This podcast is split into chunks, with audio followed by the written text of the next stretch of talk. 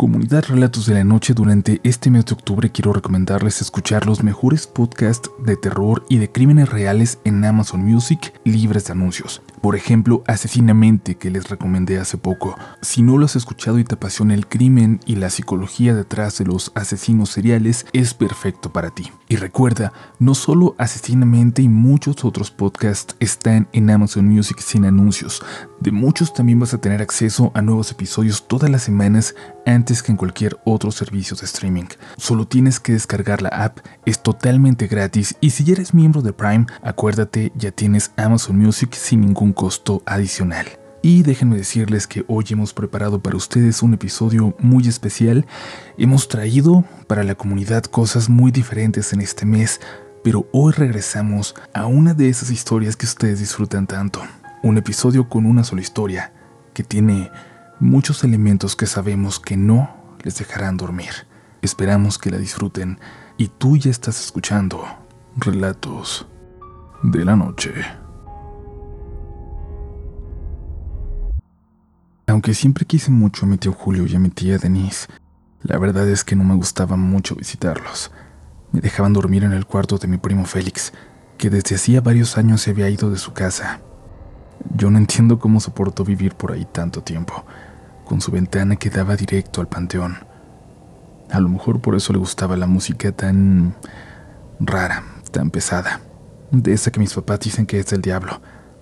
A lo mejor por eso se fue en cuanto pudo a los 18. También a lo mejor por eso a mis tíos les gustaba tanto que yo los visitara, para no sentirse solos, para sentir que había alguien en ese cuarto, que había sido de su hijo. En mi casa mis papás casi nunca estaban, y allá con ellos me trataban muy bien. Lo que sí me gustaba de ir es que cada que lo hacía, cuando íbamos al centro comercial para hacer el mandado de la semana, me terminaban comprando una chamarra, una sudadera o alguna cosa de ropa que en ese momento necesitaba. Pero pasar las noches ahí, por más que cerrar la ventana y las cortinas, era prácticamente un infierno. En el cementerio había un velador, supuestamente. Era un viejito que vivía cerca de ahí. En cuanto daban las once el señor cerraba, y yo lo veía pasar por enfrente de la ventana para irse a su casa. Al parecer se iba a dormir. Regresaba poco antes de que abrieran, y le hacía creer al personal de la mañana que había pasado ahí toda la noche. Y estaba bien, pensaba yo. ¿Para qué diablos iba a querer cuidar un cementerio? Que se podrían robar a los muertos. Cuando mis tíos me pidieron que me quedara ahí un par de semanas durante las vacaciones de verano de 2011, yo acepté. Y es que los días sí disfrutaba pasarlos ahí. Podía salir a jugar fútbol en la calle o ponerme a leer en el patio lleno de flores que cuidaba mi tía Denise con tanto cuidado. En mi casa no había patio, y la calle estaba permanentemente llena de carros y escándalo por el mercado frente al cual vivíamos por aquel entonces. Ir a la casa de mis tíos era vivir una experiencia completamente diferente, como si estuviera en otra ciudad, una mucho más tranquila. Fue ahí en esos días cuando conocí a un grupo de chicos de mi edad que vivían a unas cuantas calles pero que siempre iban a jugar frente a la casa, en la última calle junto al cementerio, porque era la más tranquila porque por ahí casi no pasaba nadie. Ellos me contaron de lo realmente grande que era aquel panteón, que se extendía mucho más allá de donde alcanzaba a ver de mi ventana, y de los rumores que decían que las últimas casas antes de llegar a él, como la de mis tíos, estaban en terrenos que habían sido regresados a sus dueños por el municipio, pero que en algún momento, por error, también sirvieron para enterrar a los muertos. Todo esto parecían simples leyendas que contarle a un muchacho de mi edad, hasta que les hablé del vigilante, de aquel viejito tramposo que se iba a dormir y que solo fingía vigilar aquel lugar por las noches. Cuando mencioné eso se acabaron las risas. Alguien lanzó la pelota para volver a jugar fútbol y nadie volvió a contar una historia aterradora del cementerio en toda la tarde. Cuando terminamos de jugar y fuimos a una tienda cercana a comprar refrescos, se fueron todos menos Monchi y Joel. Monchi era el más chico de todos, de todo ese grupo pero su mamá trabajaba de noche y dormía casi todo el día, así que él se la pasaba afuera. Joel era de los más grandes, el que mejor jugaba al fútbol y por ende una especie de líder del grupo. A cierta edad, los mejores jugadores se convierten en líderes naturales para el resto de los muchachos, que no hacen sino verlos con respeto. Ellos me contaron la verdadera razón por la que el señor abandonaba su puesto todas las noches, por las que se iba a casa y no regresaba nunca antes de las 5 de la mañana. No siempre había sido así. El lugar era muy importante, el cementerio. En la parte más lejana, la que se perdía con el cerro detrás, entre los árboles, la de las tumbas sin marcar que se habían olvidado, había una zona en la que nadie quería entrar. Un portal, le decían.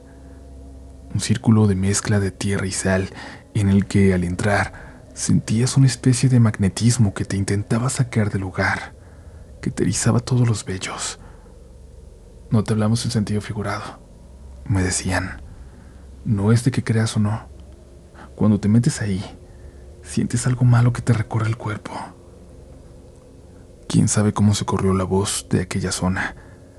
Fue cuando redefinieron los límites del cementerio y se sacaron a los cuerpos que se había enterrado por error fuera de donde correspondía.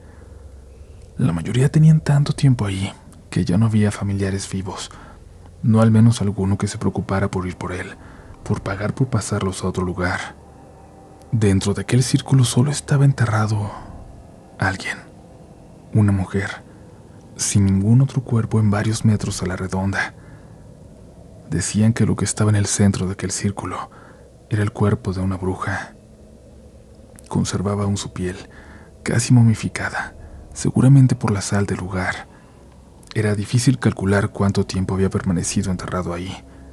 Hubo quien dijo que podía ser más viejo que el propio cementerio. No sabían si estaba enterrado ahí por la energía del lugar o si el lugar tenía la energía porque la enterraron a ella ahí. Pero la gente de la zona empezó a hablar de esos rumores que no pararon sobre todo porque el cuerpo, resguardado en otra área del panteón, desapareció una noche. De lo que pudo haber pasado con él hay dos versiones. El vigilante dijo que andaba gente muy rara por las inmediaciones del panteón, gente vestida de rojo, pero hubo otras personas, como mi primo Félix, en aquel entonces un niño, que dijo haber visto a la bruja, al cuerpo de la bruja, caminar por entre el cementerio. Supongo que a Munchi y a Joel no les agradó que me riera al respecto. Aunque técnicamente vivíamos en la misma ciudad, a mí me veían como un bicho de ciudad que creía saber más de la vida que ellos solo por vivir en las colonias del centro. Y yo, sí, en el fondo, los veía ellos más propensos a caer en este tipo de creencias que en aquel entonces asociaba más con los pueblos, creer en leyendas, en aguales, ver bolas de fuego en el cielo, escuchar a la llorona, creer en el cuerpo de una bruja que se levanta y se va del panteón en el que la desenterraron. De verdad te los pregunto a ustedes. ¿No se hubieran reído? Después del enojo mucho más evidente en Monchi, se vieron entre los dos. Se dijeron algo al oído y luego me lanzaron un reto. Si a ti no te dan miedo estas cosas, ni sientes nada por dormir todos los días con vista al panteón, órale, Acompáñanos una noche, cuando ellos vengan al cementerio. A ver si te vuelves a burlar de nosotros, cabrón. Sin dejar de sonreír les dije que estaba bien, que fuéramos esa misma noche si querían, pero me dijeron que no. Monchi se metió a preguntarle algo a la señora de la tienda y salió unos cuantos segundos después. El 13, güey. Vamos el 13 para que lo veas por ti mismo, entonces. Su tono de verdad era molesto Casi me sentí obligado a aceptar. Unos días después, Joel me explicaba por qué este era un tema bastante importante para Monchi. Él nunca conoció a su papá. Desde bebé estuvo al cuidado de su abuela mientras su mamá trabajaba. Su abuela era una mujer conocida y respetada en todo el barrio. No era una bruja, pero sí una señora muy buscada por todos para combatir malas energías, cosas malignas, males, hasta enfermedades. Era una señora muy católica y llena de recursos y rezos poderosos que ayudaban mucho a la gente, pero en una ocasión se enfrentó a algo mucho más fuerte de lo que esperaba. Por ayudar a una familia que ya había perdido a varios miembros en circunstancias extrañas. Todo parece indicar que le habían hecho un trabajo muy poderoso a la madre, que para ese momento, además de perder a su esposo, a su hermano y a su padre, había perdido 30 kilos de peso y todo el cabello. Lo que le hicieron era algo tan malo que no solo querían que perdiera todo, sino que lo viera, que sufriera. Pero la abuela de Monchi se arriesgó en su defensa. Utilizó recursos que nunca había usado antes y prácticamente se colocó como un escudo, dicen, para aquella pobre mujer y su familia.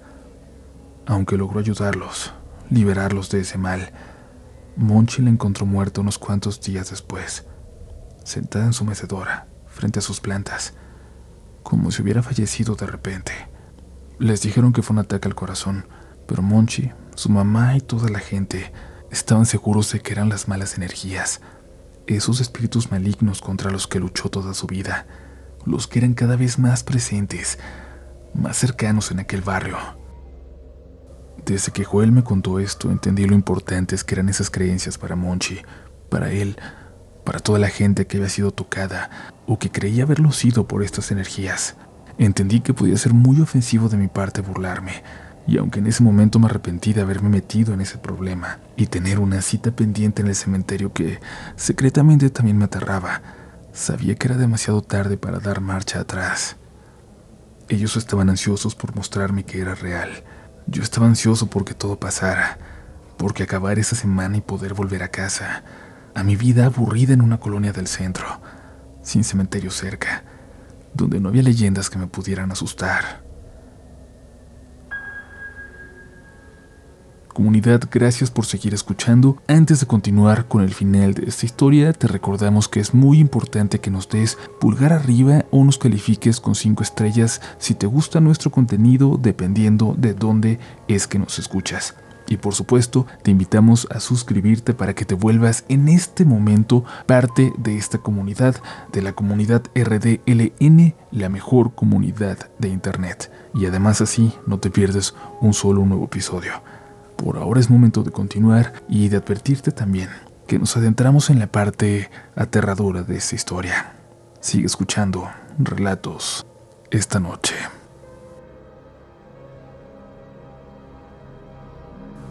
El 13 era sábado. Mis tíos salieron y me invitaron con ellos a una pequeña reunión en casa de unos amigos. Les dije que no, que me sentía cansado y que prefería dormir temprano. Según Joel, pasaríamos casi toda la noche en el cementerio esperando. Así que acomodé almohadas y ropa en la cama donde me quedaba para que mis tíos al llegar, en caso de que se asomaran, creyeran que estaba dormido y no me molestaran. Desde que oscureció estaba nervioso, preparándome para lo que seguramente estaba a punto de presenciar.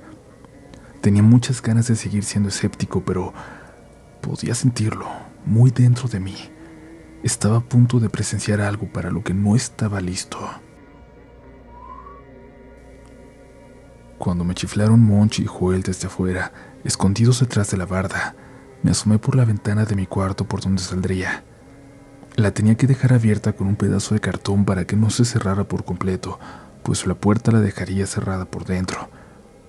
Aunque había una nube muy baja que nos caía como niebla, alcancé a ver el cielo y entendí por qué habían esperado hasta ese día. Es luna llena, dijo Monchi mientras empezaba a caminar y nosotros lo seguíamos, confirmando mis sospechas. Escuchamos una reja a lo lejos y nos escondimos detrás de un carro abandonado. Frente a nosotros pasó el vigilante hacia su casa. Iba apresurado. Era tan viejo que apenas si podía caminar, pero en esa ocasión, en esa noche, iba más rápido que de costumbre, como si tuviera mucha prisa por alejarse. Nosotros pasamos por aquel portón de metal, pero al parecer no entraríamos por ahí. Caminamos por fuera alrededor de 15 minutos hasta que la calle acababa y el cementerio terminaba en un barranco. Caminamos al lado de este, por el borde. Nunca había llegado a esa zona y estaba tan oscuro que no podía ver qué tan profundo estaba, pero seguro eran más de 80 metros. Una niebla como humedad parecía venir de ahí, y por un momento Solo por un momento creí ver una hilera de luces acercándose desde allá abajo. Pero Joel me dio un jalón en el hombro para que me apurara. No podíamos separarnos ni un poco. Es lo único que me habían pedido. Saldríamos bien de ahí siempre y cuando estuviéramos siempre juntos e hiciera caso sin preguntar. La última parte del barranco ya casi no había por dónde caminar. Prácticamente caminamos colgados de la cerca vieja del cementerio hasta que llegamos a un pequeño hueco en ella. No llevábamos lámparas, Teníamos que andar lo más discretos posible, y ese era el único lugar para entrar, según me dijeron, por el que nadie nos notaría. Cada que hablaban de alguien, de más gente, me parecía ridícula la idea.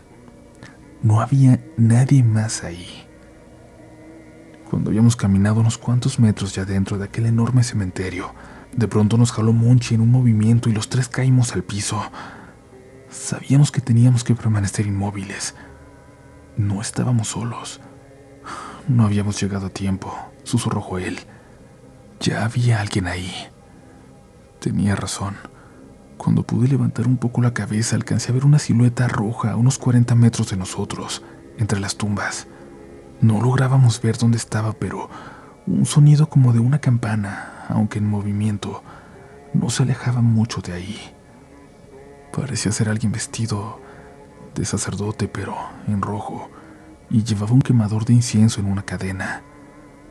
Pasamos un rato ahí hasta que vimos acercarse por donde veníamos, luces de velas.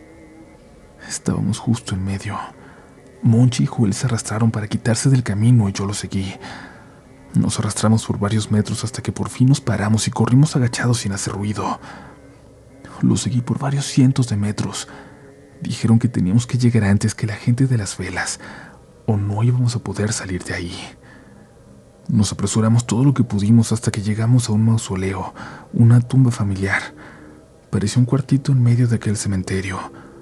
Como pudo, Joel forzó la puerta para que pudiéramos entrar por el hueco que la cadena dejaba.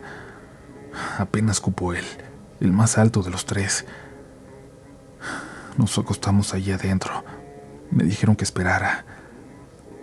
Estábamos en completo silencio, rodeados de un olor a muerte vieja. Yo me estaba quedando dormido cuando me despertaron tapándome la boca para que no fuera a hacer ningún ruido. Me dijeron que ya era tiempo, que era hora, que nos asomaríamos uno a la vez por el hueco de la puerta. Me subrayaron que no tenía que hacerlo si no quería. Estaba tiempo de arrepentirme. Pero ¿qué se supone que iba a hacer? Decirles que no, que me daba miedo. Había ido hasta ahí por un reto suyo. Había ido hasta ahí para creer. Por supuesto que me asomé. Fui el primero en hacerlo. A lo lejos, tapados por varias tumbas que nos ocultaban, vi varias siluetas de rojo formando un círculo al parecer rodeando las velas con las que habían llegado y que ahora estaban en el centro. Me metí de inmediato.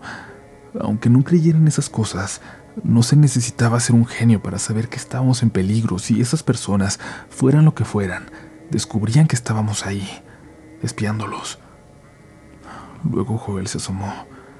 Finalmente lo hizo Monchi. Yo veía cómo le temblaban las manos de coraje y Joel lo detenía de los hombros como para calmarlo, para contenerlo. Si podríamos, güey, los tres con ellos. Si podríamos si lo intentáramos. Decía, y Joel solo lo contenía como consolándolo. Muy despacio, sin hacer ningún ruido, cerramos bien. Yo ya no me quise asomar. Me acomodé al fondo de aquel pequeño mausoleo Tenía mucho frío a pesar de la chamarra que llevaba. Me fue venciendo el cansancio. Me empecé a dormir. A lo lejos podía escuchar aquellos cánticos horrorosos de afuera. Se metieron en mi sueño y en él podía ver a ese grupo de personas. Estaba justo detrás de ellos, acercándome por entre las tumbas. Había algo en el centro, entre las velas, algo a lo que le rezaban. Me movía por entre las tumbas, Intentaba ver. Había un cuerpo. El cuerpo de una mujer momificado en el centro. Estaba de pie. Desperté muerto de frío. Joel y Monchi se acercaban a mí. Me taparon la boca de nuevo. Me dijeron que estaba cerca. Yo no entendía a qué se referían, pero algo se acercaba. Pude escucharlo. Pude sentirlo. Algo se acercaba a la puerta del mausoleo y todos nos callamos. Contuvimos la respiración.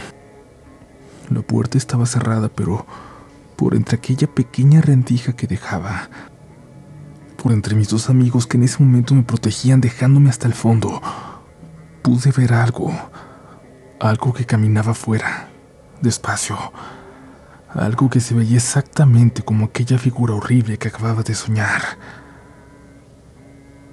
Aquello caminó y se alejó de ahí. Esperé varios minutos para decirle si ya podíamos salir, pero al parecer eso que acabábamos de vivir no era algo que les hubiera ocurrido antes a ellos dos. A pesar de que eran experimentados en esas incursiones y dos muchachos muy valientes, esperamos ahí, congelados por la humedad que se metía por la rendija en la puerta, hasta que se coló por ella algo de luz, hasta que empezaba a amanecer. Salimos entre ese naranja de los primeros rayos del sol en el horizonte y corrimos por todo el cementerio hasta llegar al hueco de la cerca en el barranco. Era muy importante que nadie se enterara de lo que habíamos visto, de que habíamos estado ahí. Me acompañaron hasta mi casa y esperaron a que entrara por la ventana. Lo hice muy despacio, con mucho miedo de despertar a mis tíos. El carro en la entrada me hacía saber que ya estaban ahí. Desde dentro de mi cuarto, me despedí de mis amigos con una señal, y los dos continuaron corriendo calle abajo, al lado de aquel cementerio. Ya no tuve oportunidad de volver a hablar con ellos. Esa misma mañana le dije a mis tíos que me sentía mal y quería irme a mi casa. Y eso fue cierto. Me sentía terrible, como si algo maligno estuviera junto a mí. Ya de regreso a mi casa empecé a juntarme con unos vecinos que iban mucho a la iglesia y fue solo así que logré quitarme esa sensación pesada en mi espalda. No he dejado de ir desde entonces. Ya no volví a pasar fines de semana junto a mis tíos, pero sí volvimos un par de años después para una pequeña reunión. Cuando íbamos llegando a la calle, había un grupo de muchachos jugando al fútbol que se detuvieron para que pasara nuestro coche. Entre ellos estaban Monchi y Joel. Monchi hizo como si no me conociera. Joel levantó la barbilla ligeramente. Yo hice lo mismo. Mientras estuvimos en esa casa, en aquella reunión, no me atreví a subir al segundo piso. No quería ver de nuevo desde aquella ventana hacia aquel maldito panteón. No quería volver a pensar en una figura que ya casi logro olvidar en lo que vi aquella noche que pasé dentro del cementerio.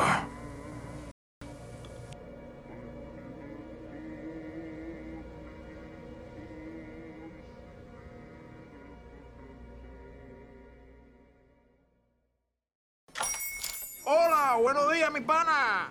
Buenos días, bienvenido a Sherwin Williams. ¡Ey! ¿Qué onda, compadre?